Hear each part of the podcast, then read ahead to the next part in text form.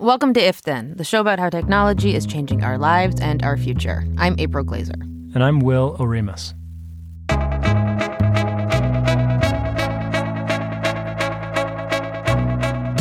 Today we'll discuss a rather terrifying security flaw from Apple, a company that prides itself on keeping information well protected. A bug was found in the video chat app FaceTime that lets snoops listen in on someone by calling them on FaceTime, even if the call wasn't answered. Then we'll be joined by Franklin Foer. He's a staff writer for The Atlantic, former editor-in-chief of The New Republic, and author of a book about what he calls the existential threat of big tech. We'll talk to him about the recent wave of layoffs in the media, including big cuts at BuzzFeed, HuffPost, and Gannett newspapers, and how those tie into the dominance of companies like Google and Facebook over the way we get information now. And as always, we'll end with Don't Close My Tabs, some of the best things we saw on the web this week. That's all coming up on If Then.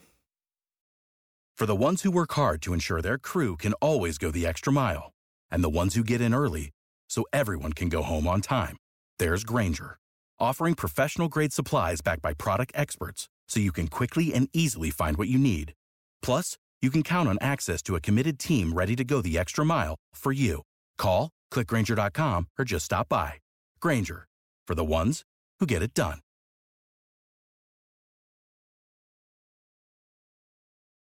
All right, April, good to see you. I saw that you have continued reporting on PG&E's woes out in California lately. Yeah, last night the board decided to go ahead and file for bankruptcy, which means that the interests of the creditors to the company are going to be prioritized over those of the fire victims and the ratepayers. And, you know, as the debt is consolidated in bankruptcy court, we could, you know, see much longer wait times for people to, you know, get any sort of, justice or money back and perhaps even lower settlements for people who are still awaiting kind of getting some sort of money from the fact that they lost their homes and loved ones and so much more. So a major story, just to note, PG&E serves 16 million people, all right? So like two New Yorks, and is saying that it's about $50 billion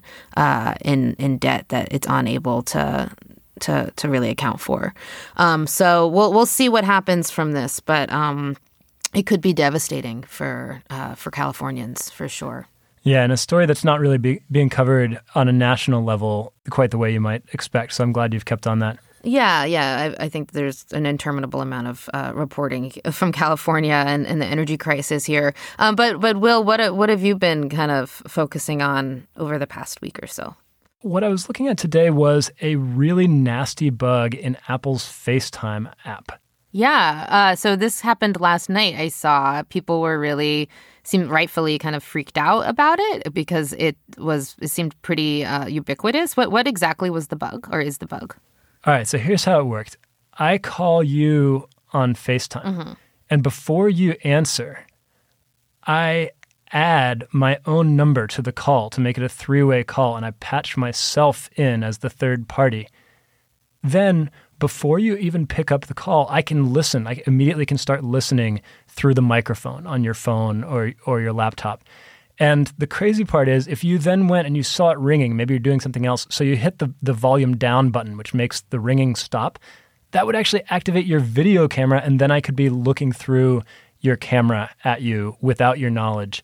And it would stop only when the call timed out. Then I would lose that access. So we don't know if hackers actually exploited this for nefarious purposes, but they certainly could have.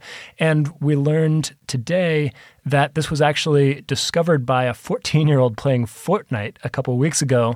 And his mother tried to help him alert Apple about it for a week before they finally broke through. It ended up being widely reported on Monday night, and by early Tuesday morning, Apple had just shut down three-way calling, or group FaceTime, as it's called, while they're working on a more permanent fix to the bug. And so this is coming after we learned about kind of a downturn in iPhone sales, and also the company's quarterly earnings are supposed to be released soon, right? Yeah, it came right ahead of the earnings report, so I don't think we'll see any impact there, but it's fair to assume we'll get some questions from investors. To me, the takeaway here is, you know, Apple is a company that has really tried to orient itself lately around protecting its users' privacy. We talked about how it put up a big billboard at CES, the annual tech conference in Las Vegas, saying what happens on your iPhone stays on your iPhone. So even a company that is prioritizing privacy, you still can't fully trust it. And in some ways, it could actually be, you know, there could actually be more danger to the average person from Apple products and services than from, say, Facebook, because by now I think there's a broad public awareness that you shouldn't post stuff or put stuff in Facebook that, you know, is really sensitive. But for a lot of us, people who use Apple products loyally, our laptop or our iPhone, you know, we take it everywhere. We give it intimate access to our lives, and we trust Apple. And this is just a good reminder that, you know, if you're giving up that kind of data, if you're giving that kind of access, if you have a camera in your pocket and a microphone in your pocket and a smart speaker in your living room and a camera on your laptop, that there will be things that go wrong inevitably, even among companies that are doing their best to prevent it. Yeah, you know, we really have always kind of propped Apple up as you know, privacy pioneers and really stewards of good examples of keeping data safe because they're not as much in the attention economy as everyone else. But you're right. Essentially, these are networked devices that we carry with us everywhere, and we trust to kind of be a conduit to the most sensitive conversations of our lives. And we don't know how bad this was, and we don't know how it was used improperly exactly yet. And it's a lot of trust that we kind of give to these companies that somewhat time and time again show that maybe we shouldn't trust them so much.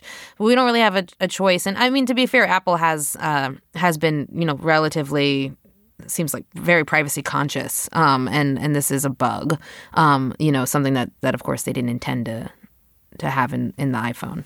Right. And I think if you're looking for one small takeaway, I mean, it could just be overwhelming and depressing to think that we never have any privacy anywhere and there's nothing we can do about it. If you're looking for one small takeaway, the people who put a little bit of tape over their laptop camera can probably feel a little bit vindicated today. The idea being that you don't want somebody to be able to take over your camera without your knowledge and be spying on you through it. I actually use a little bit of painter's tape, which is nice because it doesn't leave residue. You can just stick it on or take it back off. It's one small step. It probably won't save you, but if you want to feel like you're doing something, it's not the worst idea. Next, we'll have our interview with Franklin Foer from The Atlantic to talk about job cuts at BuzzFeed and the greater media landscape under the influence of mega tech companies.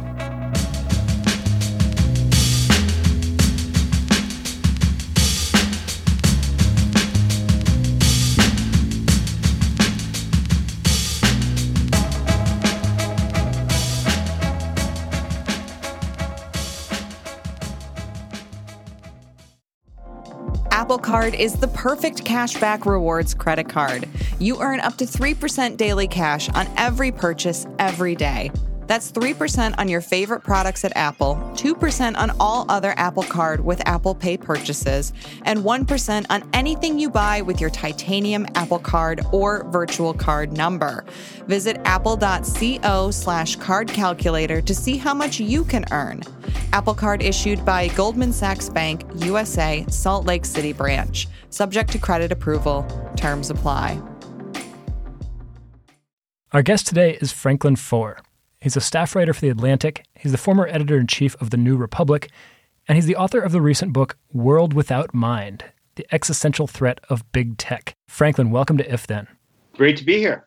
The news this week is that digital media outlets and print media outlets have been laying off journalists. So BuzzFeed laid off 15% of its staff. HuffPost laid off 7% of its staff. Gannett is laying off reporters at papers across the country. How does that tie in to this knowledge monopoly that you see companies like Google and Facebook acquiring and maintaining? Well, I think BuzzFeed is probably the best example that we should really zoom in on because in so many ways it is the quintessential media company of the Facebook era. That when it was created by Jonah Peretti in, you know, more than 10 years ago, the business model for the company was all about creating content that would go viral. Peretti, of course, was studied at the MIT Media Lab, where he became obsessed with the concept of what makes something go viral. And then he'd worked at Huffington Post, and he saw the emergence of of social networks and wanted to create a business that could exploit the power of the networks to produce content that would become wildly viral. I think as time has gone on, it's clear that instead of mastering the platform, BuzzFeed in some ways was kind of mastered by the platform. And so at first, BuzzFeed thought that it wouldn't have to rely on Facebook for advertising revenue because so much of its advertising revenue was going to come through what's called native advertising, where they were working with firms and brands to specifically design advertising that was embedded in BuzzFeed's site. And that was a little bit confusing to identify, but that model didn't really work. And so then started to try to sell the same sort of digital advertising that Slate or the Washington Post or Vox sells. But the problem is that in that world of digital advertising, there's just no beating the platforms. That a company like Facebook or Google both has more data than BuzzFeed or any other media company has, and therefore can identify audiences better. But also just given their scale and the volume of advertising that they have, they can constantly undercut their competitors in the marketplace. They can always sell advertising cheaper because they just have so many damn eyeballs. And so we've emerged in this world where Facebook and Google have become this duopoly where they control over 70% of the advertising market, and it's simply become hard for anybody else to compete. And the tragedy of BuzzFeed is that they, in some ways, represented media's best hope, that they were the company that best mastered this new era, that had the best technology, the best digital savvy. And yet, as we've seen from these layoffs, they couldn't hack it on the scale that they initially planned. When we're all using the same conduit to reach readers or listeners, subscribers or whatever, I guess readers in this case, we all start publishing the same thing. And, even though maybe more people are reading than ever, we have all this free content, we're actually all kind of telling the same story over and over again. It's a demise of localism, but it's also a homogenization of content. And I'm wondering if you could speak to that. Yeah, it's one of the ultimate ironies of the internet, which is supposed to be this nichified, highly customized, personalized space where you get what you want and you find your little communities. Right. And yet the incentive structure for media in a world governed by Facebook and Google is to produce to this kind of lowest common denominator. And really, I think the key term of our era is trending. Yes. That we all try to produce things that are on a subject that's at the trailhead of its ascent to popularity. And we're all trying to kind of scrape traffic from precisely the same subjects. And part of this is the tyranny of data and the way in which we allow data to dictate the judgments of the industry. But it's also, as I think you're suggesting, it's just embedded in this world where we're all trying to, we all view traffic as something that we can glean from the platforms. And so then we're playing by the platform's rules, and the platforms are pushing us in a certain direction towards the same conversation. Right. And so the fact that we now get our news largely from Google and from Facebook instead of opening the newspaper that's on our doorstep or subscribing to print magazines or even going to visit a particular website means that, for a while people thought that if you could just game these algorithms, then that was the way to succeed. And as you said, that's exactly what BuzzFeed did. They did it better than anybody else. And now even BuzzFeed is finding that it can't support quite the kind of journalistic enterprise that it thought on this advertising economy. So where does that leave us? I mean, clearly Facebook and Google are consumers choose to go there. People choose to go there to find their news. I don't know that you can stop them from doing that because they bring together all these different sources that appeal to you. On the other hand, their model seems to be predicated on the fact that they don't have to actually pay to create this content, right? I mean, fundamental to being a tech company is that you're not the one paying huge teams of humans to produce the content. You're just aggregating it. I mean, I think that you said that it wouldn't be possible to stop people from relying on Facebook and Google as primary portals. And I think that we're in the relatively early stages of a pretty tremendous backlash against Facebook. It's a bit of a cultural revolution, a countercultural revolution, where I think that there's this broad sense that the media environment has gotten drecky, that Facebook played this role in the election of Donald Trump and the spread of misinformation, and that it's an environment where we're all subjected to tremendous amounts of manipulation. And you do see users, at least, I mean, at an elite level, I think, starting to talk about retreating.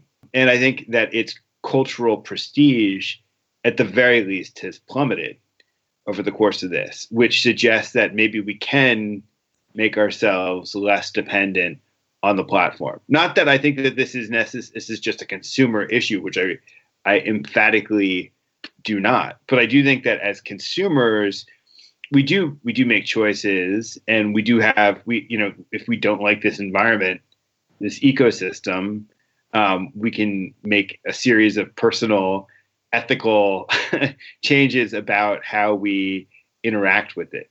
So then I do think that there are policy questions which for generations we were sleeping on the questions about corporate bigness, and you do see antitrust returning as a topic that's not just a fringe lefty area of conversation. I think it'll be an important issue in the next presidential campaign.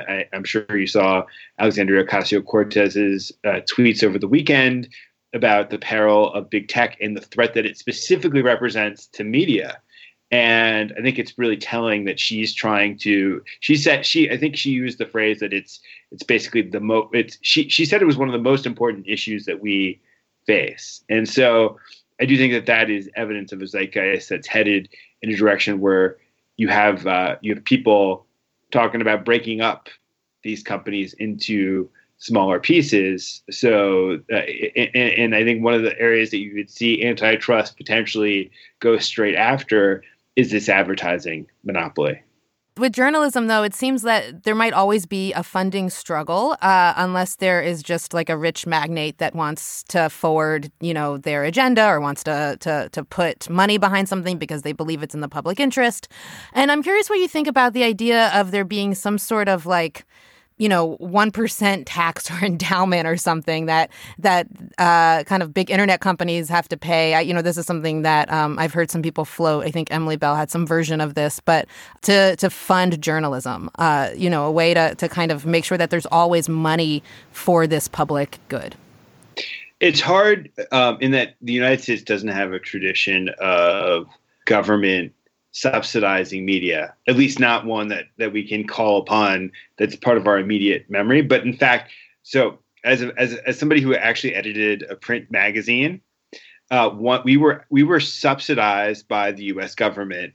We sent things through the U.S. mail, right. And there was a postal rate that gave us a comparative advantage on other medium. And that was something that the founders and that the early republic really focused on as a way of making sure that information served this purpose that you just described. I am not adverse to thinking about a model where, we have a National Endowment for the Humanities, we have a National Institute of Health, we have examples where government subsidizes activities that the market, where there's some sort of market failure, and they actually work pretty well. I mean, I they're small scale, but the National Endowment for the Humanities or NIH fill gaps. They yield pretty good results, and we're squeamish about that, and understandably so. When Donald Trump is president of the United States, it's kind of hard to imagine wanting to have the government take a deeper role in journalism. But as we confront this crisis, I think it's important to have a sense of imagination, and the fact that there's the possibility of Trump meddling in something like this doesn't mean that it would actually turn out that way. I don't think he meddles with any evidence of him meddling with the National Endowment for the Humanities or NIH or any of these other structures. You can find ways to insulate them, and if you have a president who's messing around with well-insulated institutions like that, well, then you're already in an authoritarian era. You know, you mentioned earlier that we haven't really seen effective antitrust action from, you know, U.S. policymakers in some time. I think it's been over 20 years since Microsoft. And, you know, certainly there's a flavor for that amongst our elected officials, but I'm not necessarily seeing any sort of like actionable proposals coming from them, nor am I, or like things that will really concretely they can pile on behind, nor am I seeing the FTC really willing to do that, at least under Trump. You know, there's definitely been some comments and some things that we can get excited about. And so I'm curious, like, I do think that eventually, maybe one day, I hope we can see some sort of antitrust action, but I'm worried that it's going to be too late.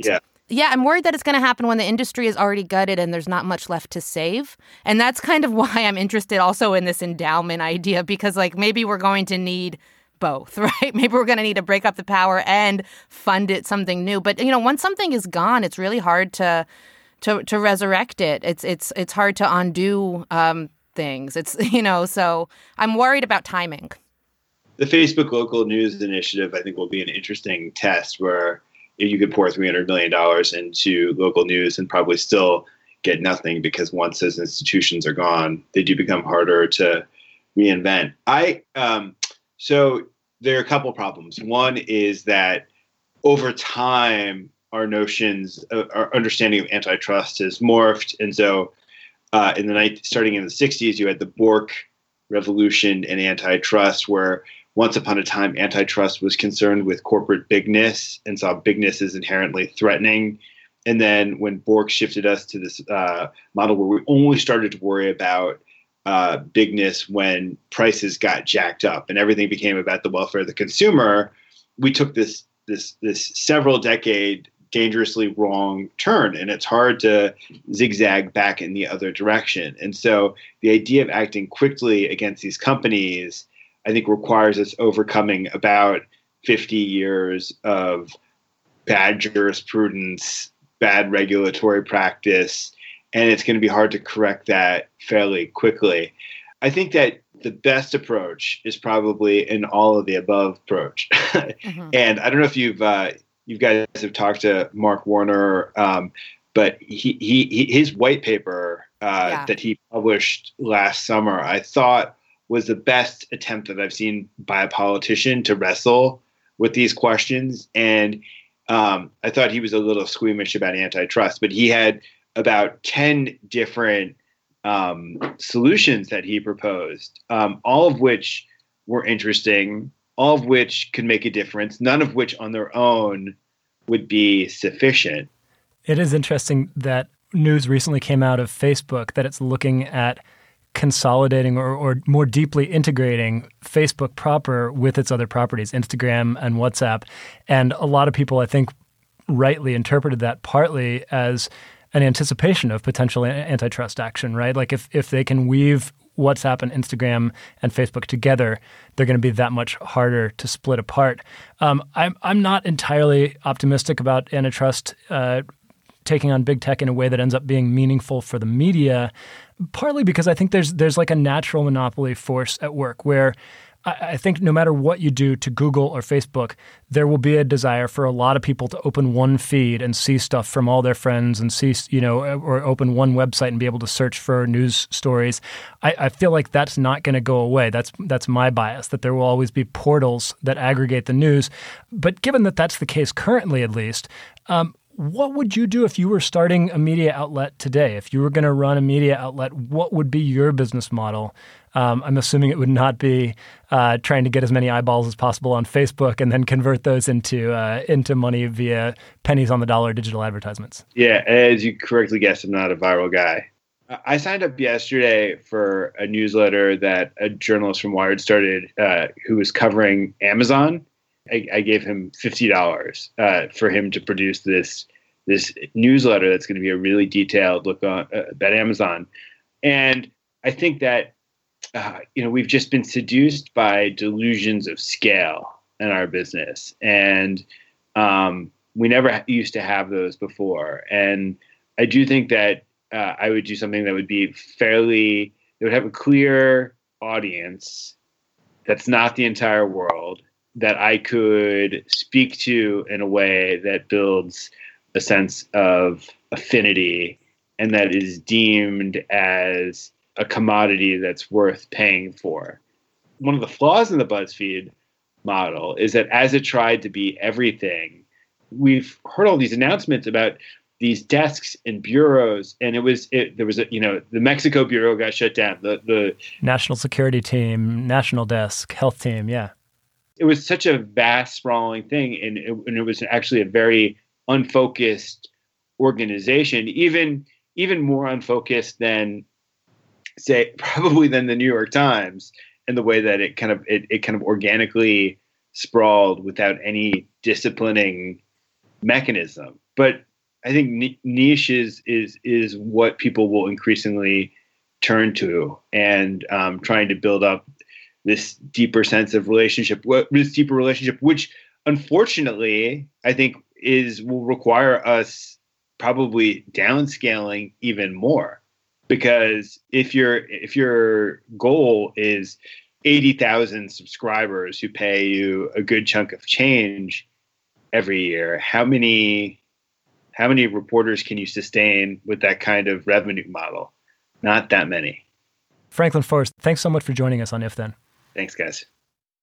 One final quick break, and then don't close my tabs. Some of the best things that we saw online this week.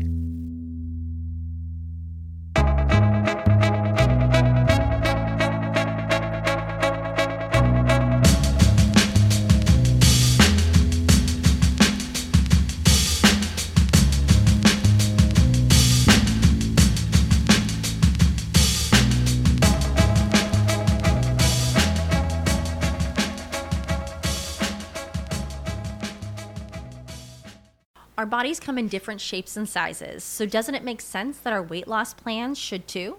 That's the beauty of Noom. They build a personal plan that factors in dietary restrictions, medical issues, and other personal needs so your plan works for you.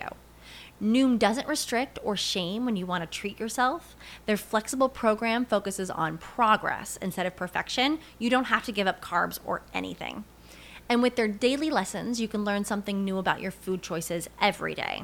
After just a few days of using the app, I learned how to recognize cues for overeating and how to choose the right foods to feel full. Stay focused on what's important to you with Noom's psychology and biology-based approach. Sign up for your trial today at Noom.com. That's Noom.com.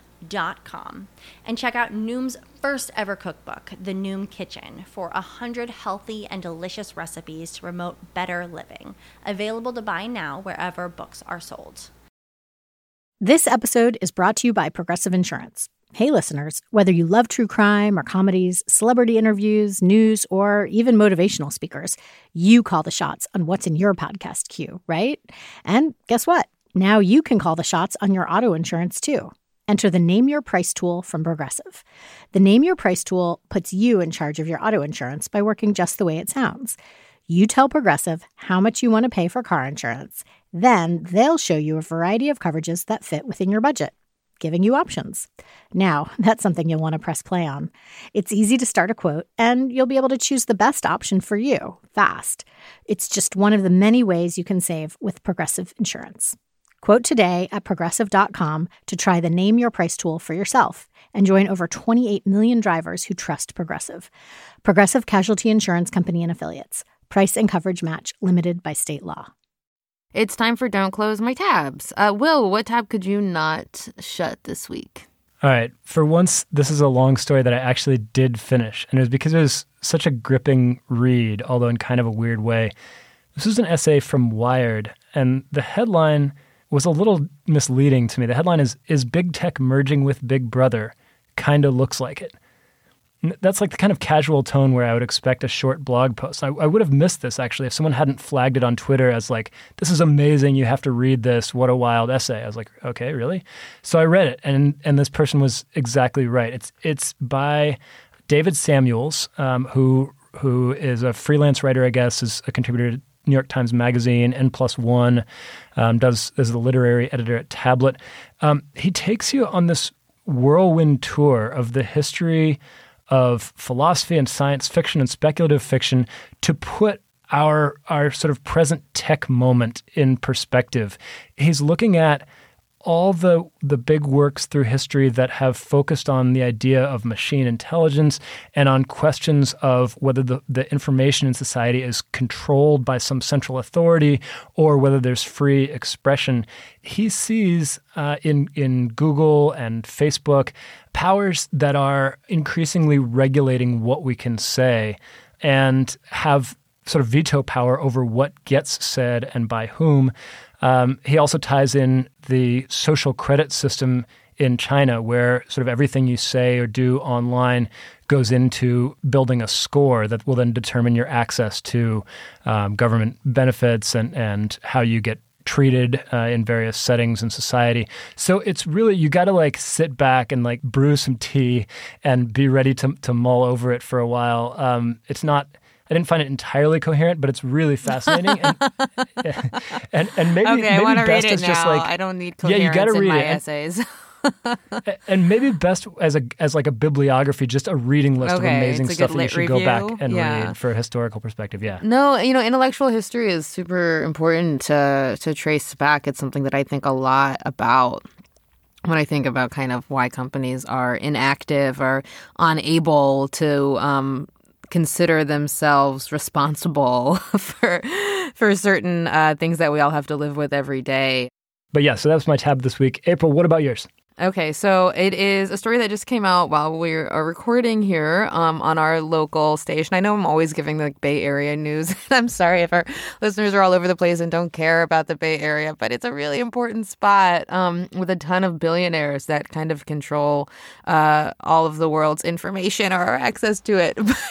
And today that was really put into stark relief with the fact that Pandora officially is now going to be acquired by satellite radio company SiriusXM for $3.5 billion. Pandora is based in Oakland.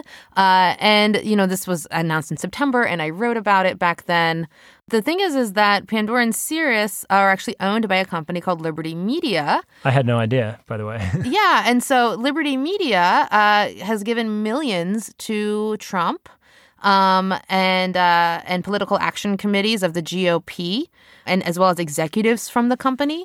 And so this merger is also important because it's not just Pandora and Sirius, which we have to realize are one of the biggest streaming companies and the biggest digital radio and satellite radio companies, but also the CEO of Liberty is the chairman of the board and has significant stake in Live Nation, which acquired Ticketmaster in 2010. So this is a major music monopoly. And it is kind of a tech story in a way because we're talking about kind of the gatekeeping to how we consume art and music and kind of when we see consolidation on that front, we often see homogenization.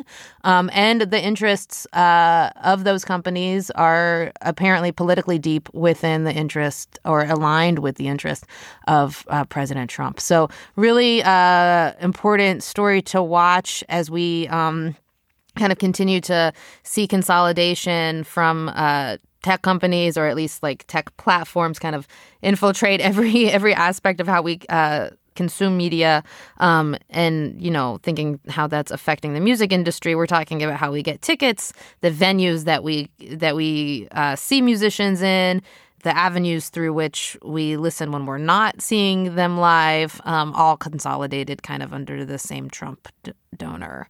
So that's something I'm going to keep watching for sure. As somebody who's kind of, grew up and loves the music industry, I kind of grew up in it, so. All right, a good tab. And that is our show for this week. You can get updates about what's coming up next by following us on Twitter at IfThenPod. You can also email us at ifthen@slate.com. Send us your tech questions, your gripes, what you love about us, and we'll see them and maybe get back to you, maybe not, but we'll definitely see them. Really appreciate everyone that emails us when they do. You can also tweet at us, by the way, at ifthenpod. I realize we don't always do the greatest job of updating you on what's coming up next, but we do read that as well. We read the replies. You can follow me and April on Twitter as well. I'm at Will Oremus. April is at April Glaser. Thanks again to our guest, Franklin Foer. You can find him on Twitter at Franklin Foer. F-O-E-R is his last name. And thanks to everyone who left us a comment or review on Apple Podcasts or whatever platform you use to listen to us. We appreciate it when you do that. If you haven't done it yet, please leave us a 5-star review right now. If Then is a production of Slate and Future Tense, a partnership between Slate, Arizona State University, and New America.